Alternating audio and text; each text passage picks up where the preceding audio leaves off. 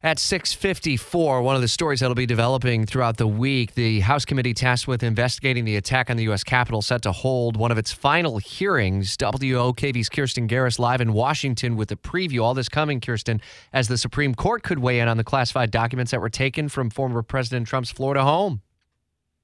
That's right. There are a lot of moving parts here, but the common denominator is former President Donald Trump.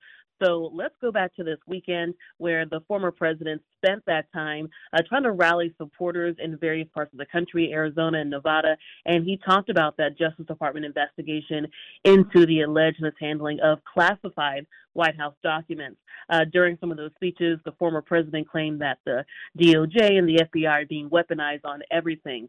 Now, moving forward to this week, we are expecting the uh, the uh, excuse me the Supreme Court uh, basically it has alerted the DOJ that it has until tomorrow to consider whether to have a special master um, have access to some of these classified documents, and then later on this week it all kind of comes together with one of the potentially final House Select Committee hearings, and this is the committee that has been, been tasked with investigating what happened on January 6th during that Capitol attack. And they have not released an agenda or a topic yet, but this was the hearing that was supposed to be scheduled last month. It was canceled because of the hurricane, and we are expecting to, again, hear more information, more developments every time the committee has a hearing. Uh, they always tee it up that there will be new new documents or new video evidence, more information coming to light about that day, and potentially uh, this committee could consider whether to make a criminal referral to DOJ for Trump's actions that day.